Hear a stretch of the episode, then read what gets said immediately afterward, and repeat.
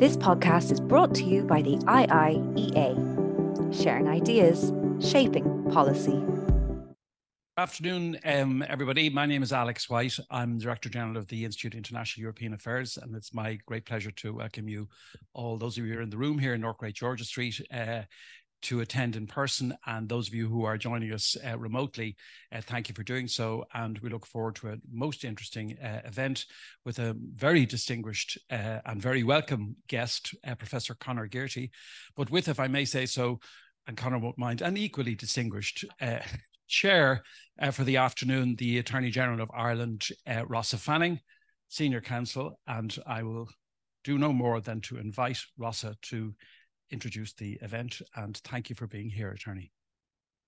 Thank you very much, um, Director General Alex White, my uh, colleague at the Bar of Ireland, who I know of old. It's uh, wonderful to be here. Uh, my office, the Office of the Attorney General, is a corporate member, and uh, I'm delighted to be here at this event today. I was tempted to come by the distinction of the visiting speaker, um, Professor Conor Gearty, who is Professor of Human Rights Law the London School of Economics. He's also a barrister at Matrix Chambers. He published on Fantasy Island, Britain, Europe, and the hum- and Human Rights in 2016, and his next book, Homeland Insecurity: The Rise and Rise of Global Anti-Terrorism Law, will be published by Polity in spring of 2024. Uh, Professor Gearty is Vice President for Social Sciences at the British Academy. He's a member of the Royal Irish Academy He's an honorary uh, KC. He's a bencher of Middle Temple uh, and at the King's Inns.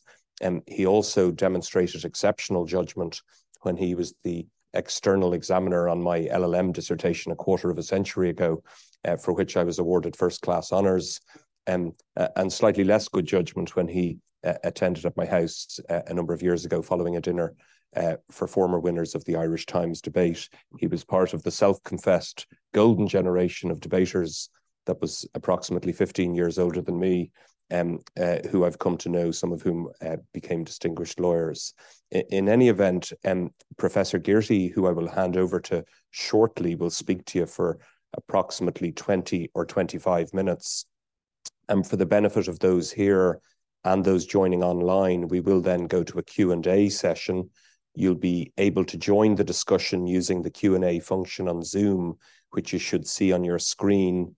And please feel free to send your questions in uh, throughout the session as they occur to you, and we'll come to them if we can uh, when Professor Gearty has finished his presentation. Uh, today's presentation and Q&A are on the record and will be available thereafter.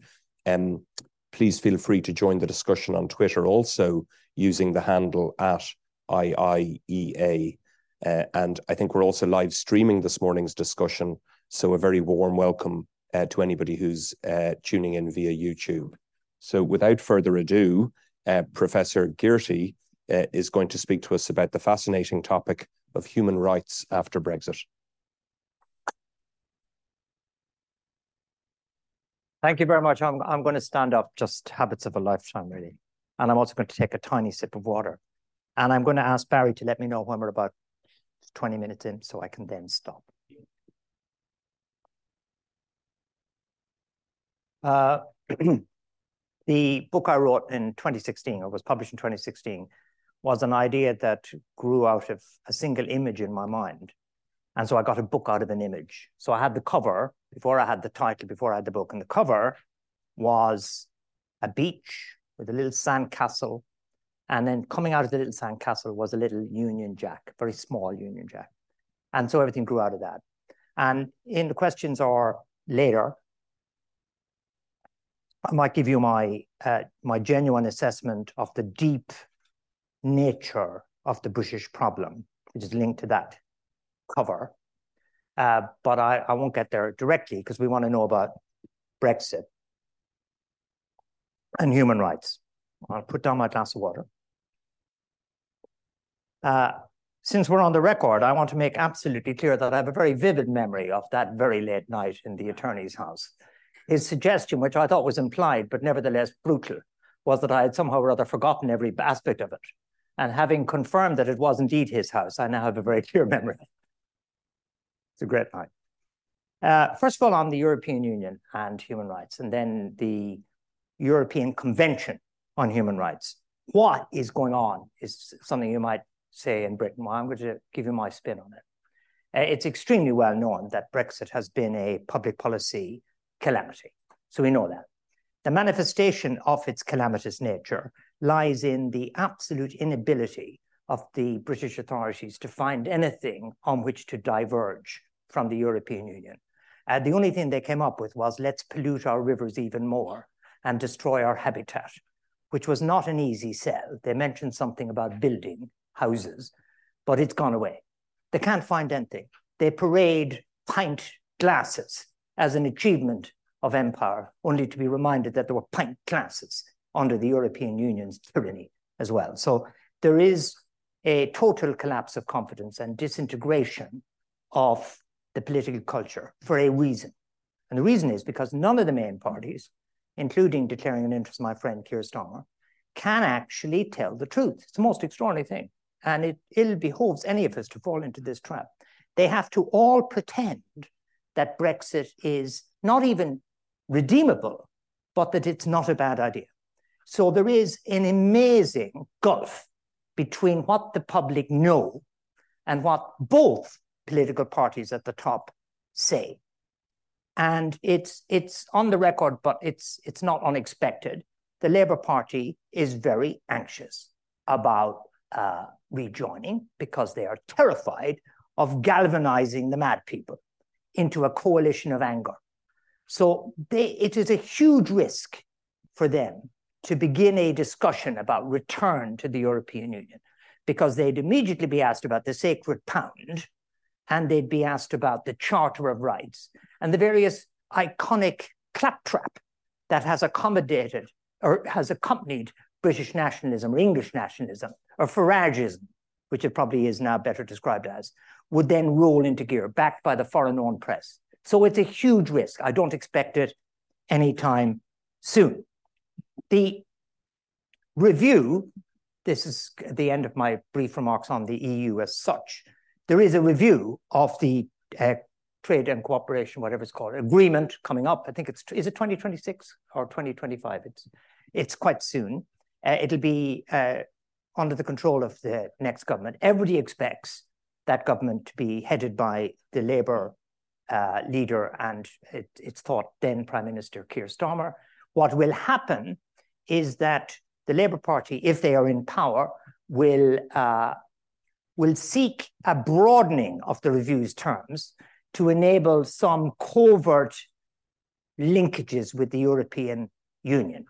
And I think the Europeans will be extremely uh, mistrustful of that and will probably seek to narrow the terms of the agreement of the review to mere tweaking.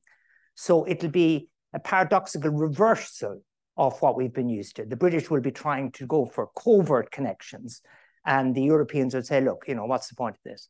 Uh, crucial is the election, not only who wins. It seems now to be widely expected, though nobody's yet voted, uh, that the Labour Party will win. Uh, the what's going on at the moment in the United Kingdom, of which human rights, to which I now turn, plays a large part, is an effort by uh, what is still called the Conservative Party, but is, is not a Conservative Party. It is a series of factions overseen by an ineffectual political uh, player uh, to limit the damage electorally.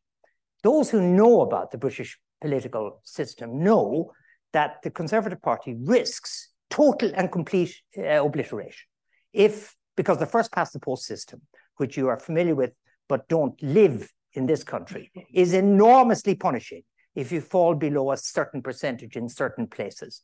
And they risk calamities in Wales and Scotland almost given, uh, possible calamity in what they call their heartlands, where the various people who are, as inverted commas, kind of decent Tories choose the decent Tory option now, which is the Liberal Democrats, whilst the people who used to vote Labour, who shifted because of Johnson's liberal imperialism, in 2019 shift back in the West Midlands, London's gone anyway, you end up with very few Conservative seats, very few.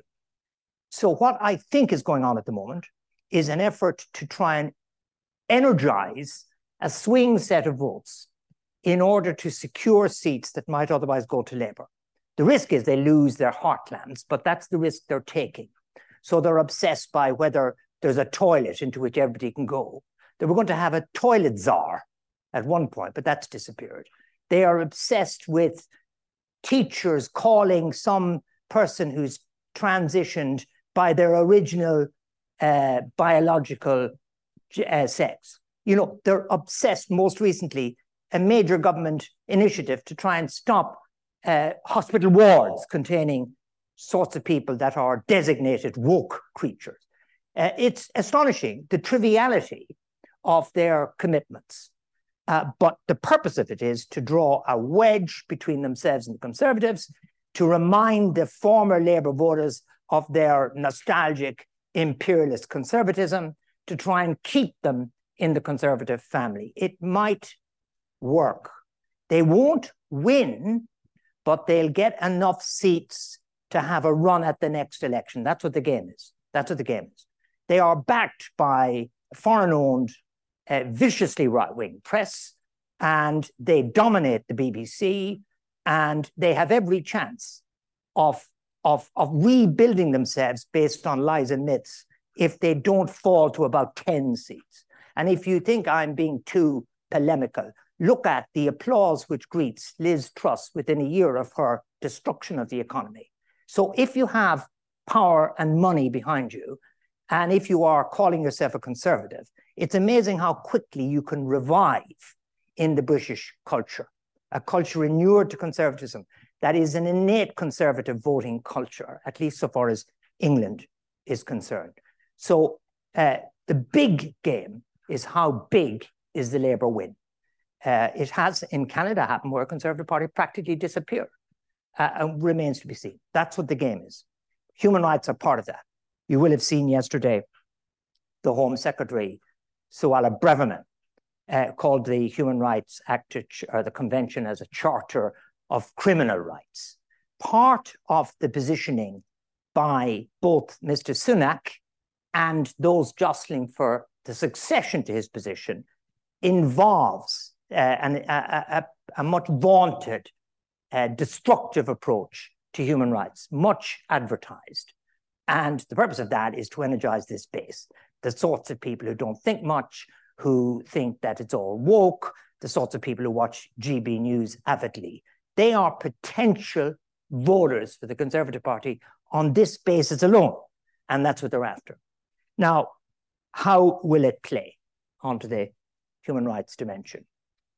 Just as I don't think Britain will be rejoining the European Union anytime soon and wouldn't be let in if they did, because the Europeans will not negotiate with Britain if the Conservatives look as though they're going to be the next government. Uh, they will need a complete cohesion on the part of the main political parties that if we join, the game's up. We're not going to start withering away, calling for this, that, and the other. And that won't happen if the Conservative Party come out at the next election with uh, enough of a base to challenge properly in the election after. So that'll finish any serious engagement with the European Union, uh, by the European Union with Britain.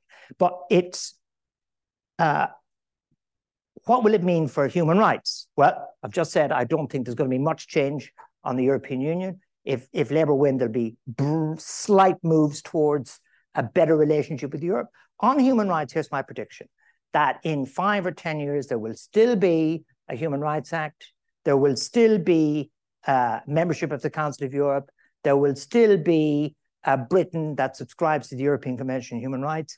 And here's the risky bit that will be the case whether or not they win, even if the Conservatives win the next election. The human rights measures are here to stay. Now, I'll explain a little bit in a moment why.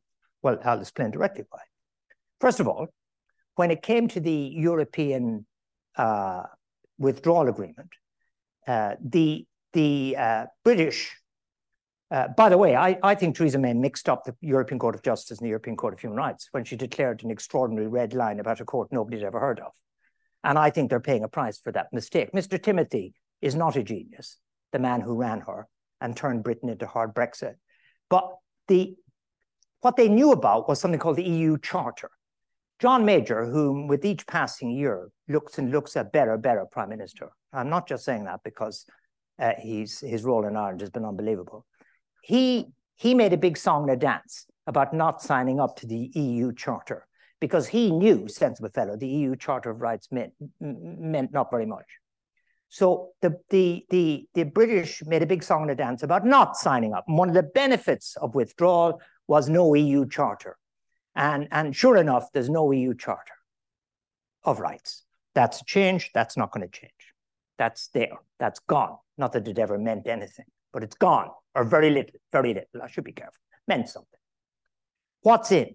Well, the uh, Trade and Cooperation Agreement, if that's what it's called, I think it is Trade and Cooperation Agreement, isn't it? It, it has, it's laced through with rights guarantees. So the international commitments that Britain has made, the policy declaration which it agreed in October 2019, are absolutely clear that the agreement is based upon a commitment to rule of law, democracy, and respect for fundamental rights. So the edifice that is the EU withdrawal agreement is constructed on an assumption about three things democracy, the rule of law, and human rights. And in particular, drilling further down, some of the things that really matter in Britain security matters, uh, things to do with extradition, biometrics generally, they hinge on respect for human rights within the jurisdiction. They hinge on it. So if the British were to withdraw from the Council of Europe, and I'm sure this group, both watching and here, don't need the thing that all the students need and then forget that there's a difference between the EU and the Council of Europe. They, if they were to withdraw from the Council of Europe and join Belarus and Russia, they, there would be a legal basis. The attorney will, I'm sure, know this more than me, but there's a legal basis in uh, one of the articles of the thing. Article, I think, made a note, is 692 for retaliation. So if they withdraw, and if they repeal the Human Rights Act, this is a clear and explicit breach of the Trade and Cooperation Agreement because they wouldn't be replacing it with any equivalence of fundamental rights protection, and they would be vulnerable. Uh, it's it's not. There's another article which says they can you can end the whole thing, but they'd be vulnerable on this alone. So that is a very big deal. That's a very big deal, and and anybody who's engaged in this rationally knows the big deal. So it's a huge cost uh, if they decide to leave the Council of Europe and repeal the European Convention on Human Rights. But it also, and this is also obvious, it also would have a huge immediate cost for Anglo American relations. Now, uh, we are in an exceptional state when uh, we have got a person who thinks he's Irish as president of the United States of America. It's fantastic. I'm a huge fan of Mr. Biden uh, whom I've never met, sadly, but whom I hero worship, because he's like one of those creatures out of the 1970s that I remember. He's one of the great Irish American politicians. And why is he like that? Because he is one of them. He's the last remaining one. I mean, all the others have died off. Tip O'Neill, Edward Kennedy, Hugh, what's his name, uh, Carey. Yeah, but but here he is. It's not only because of him. So obviously there is a huge concern about the collapse of democratic rule in the United States in November with the uh, likely challenge to Biden of Trump. Uh, I think probably what happened yesterday is done for Trump. We'll see. Uh, the uh, defeat of the uh, House of Representatives leader demonstrates to the world a party that isn't a party, and they won't be able to elect anybody else. So the Democrats have played mischief by joining with eight mad people to get rid of their leader, McCarthy. But uh, he may win, Trump may win, but I don't think it'll affect things because Uh, the American system has more than the president. So there'll be congressional people who have a strong commitment to Ireland. There'll be leaders of business who have a strong commitment to Ireland. There'll be leaders of states who have strong commitments. I remember the Comptroller General of New York terrifying the British authorities by speaking at the British Irish Association about the power of the purse and how he could punish the British for unfair employment practices in Northern Ireland. So it's it's not going to be solved by a uh, a tweet or whatever his new thing is called from Trump saying, good old Britain, get rid of the European Convention. So, for reasons to do with the EU and reasons to do with the United States, the costs of withdrawal are so high that only a crazy government would do it. Uh, and what's happened is that the government of the United Kingdom at the moment is behaving as though it weren't the government.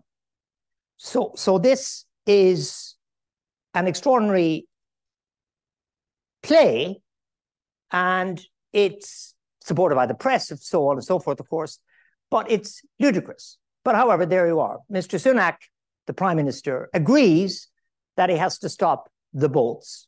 I'm not even sure if he has private conversations where he understands that departure from the European Union meant departure from the Dublin Agreement, which meant that there was no obligation on the countries that would have taken the persons who arrive in Britain to take them, and that it's acknowledged that once you get to Britain, you're likely to stay because the other countries won't take it. I don't think that if he knows that, he, he suits him politically to pretend he doesn't know it, or, or better still, pretend he's not the prime minister.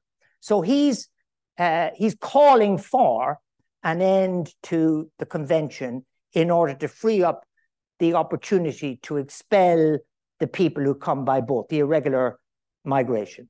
But where is he going to expel them to? And who's going to take them? Mr. Kagame has seen a chance to make a bit of money out of the United Kingdom. I think you lot should volunteer Rockall as a safe venue because there's money to be made by the British desperation to export their problem, but they won't solve it. So it's positioning, but it's put the human rights thing again in the frame. And Suella Braverman yesterday, who is positioning herself to be the next leader of the Conservative Party, clearly the same. Why am I so confident that the Human Rights Act and the Council of Europe membership and the European Convention on Human Rights will survive? Well, either Labour win the election and uh, it'll be clear it will survive because Keir Starmer is a human rights lawyer and he has made absolutely crystal clear he is this is a, what they now I think trendily call a red line for Keir Starmer. No end of temptations into a woke struggle will lead him to concede the Human Rights Act. And that's the most likely scenario. But if the Conservative Party won with a huge majority, I still think it would be safe because they have had the perfect circumstance for repeal of the Human Rights Act and they flunked it. And what was the perfect circumstance?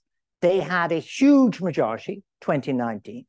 They had an enthusiastic hater of human rights, Mr. Raab, who alleges, I'm sorry to say, I taught him. I don't remember teaching him, but he says I taught him.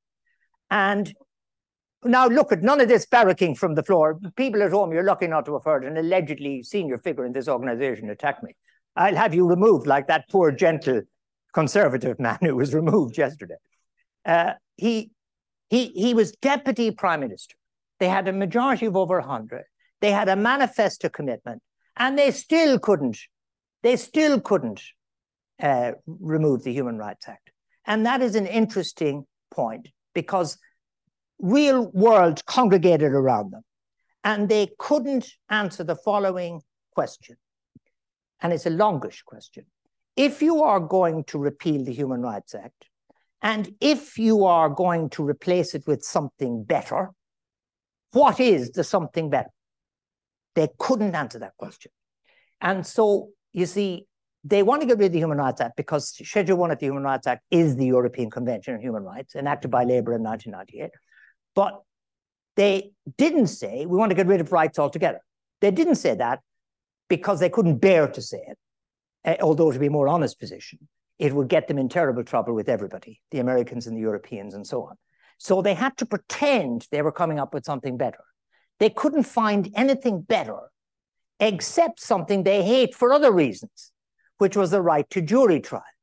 So the Bill of Rights, which Mr. Raab actually got published, and which was brought to the House of Commons and which was the subject of much discussion, included the following Everybody shall have a right to a jury, subject to subsection 2.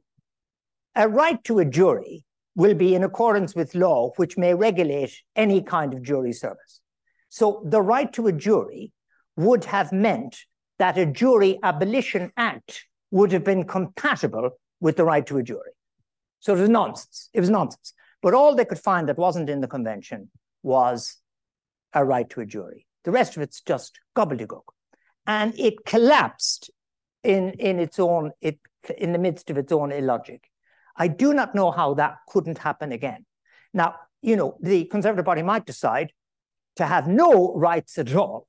But if they do that, they are literally finished because the Europeans will end the trade and cooperation agreement.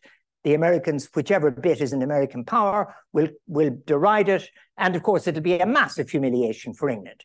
They'll be literally marooned even more. The signs are that the rational elements in the English administration are prioritizing the Council of Europe. They have nothing else.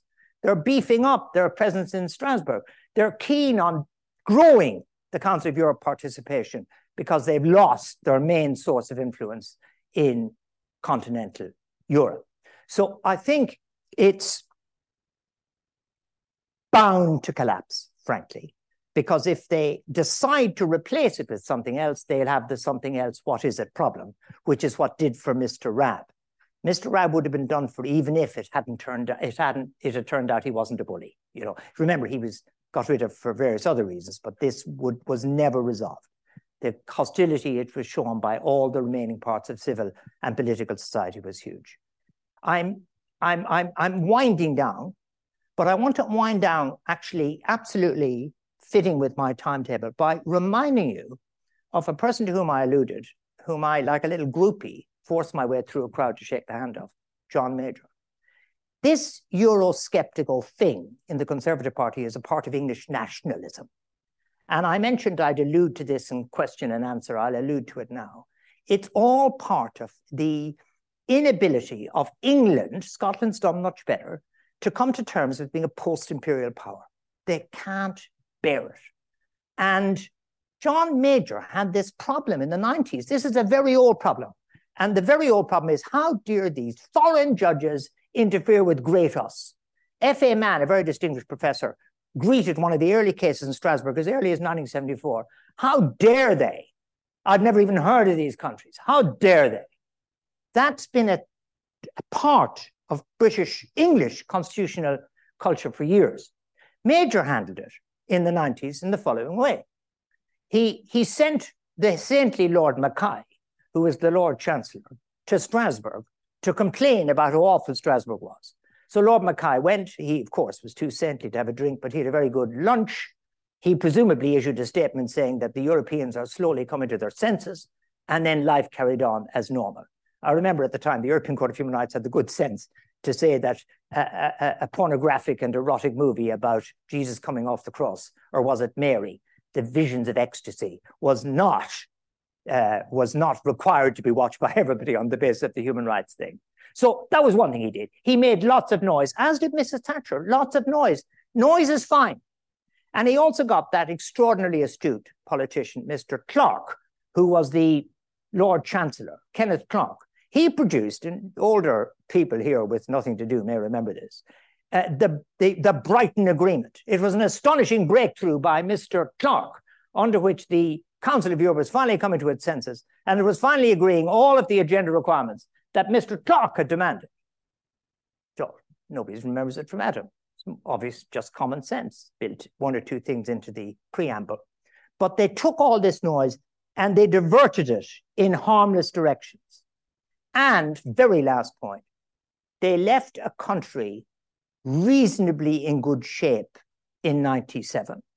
And they did not pretend they were opposition in the run up to the election, adopting absurd symbolic positions to try and maneuver Mr. Blair. They made fair capital with Mr. Blair, who, who was at the time leading a party opposed to terrorism laws. That was fair. And they made fair capital with Mr. Blair by uh, saying that they would uh, freeze public spending, he, forcing them to freeze public spending. But they did not do what the current Conservative Party is doing in their desperate desire to be electable, if not next year, then in five years' time. Uh, I think I'll end there, Tony. Thank you very much. Thank you. Thank you. This podcast is brought to you by the IIEA, sharing ideas, shaping policy.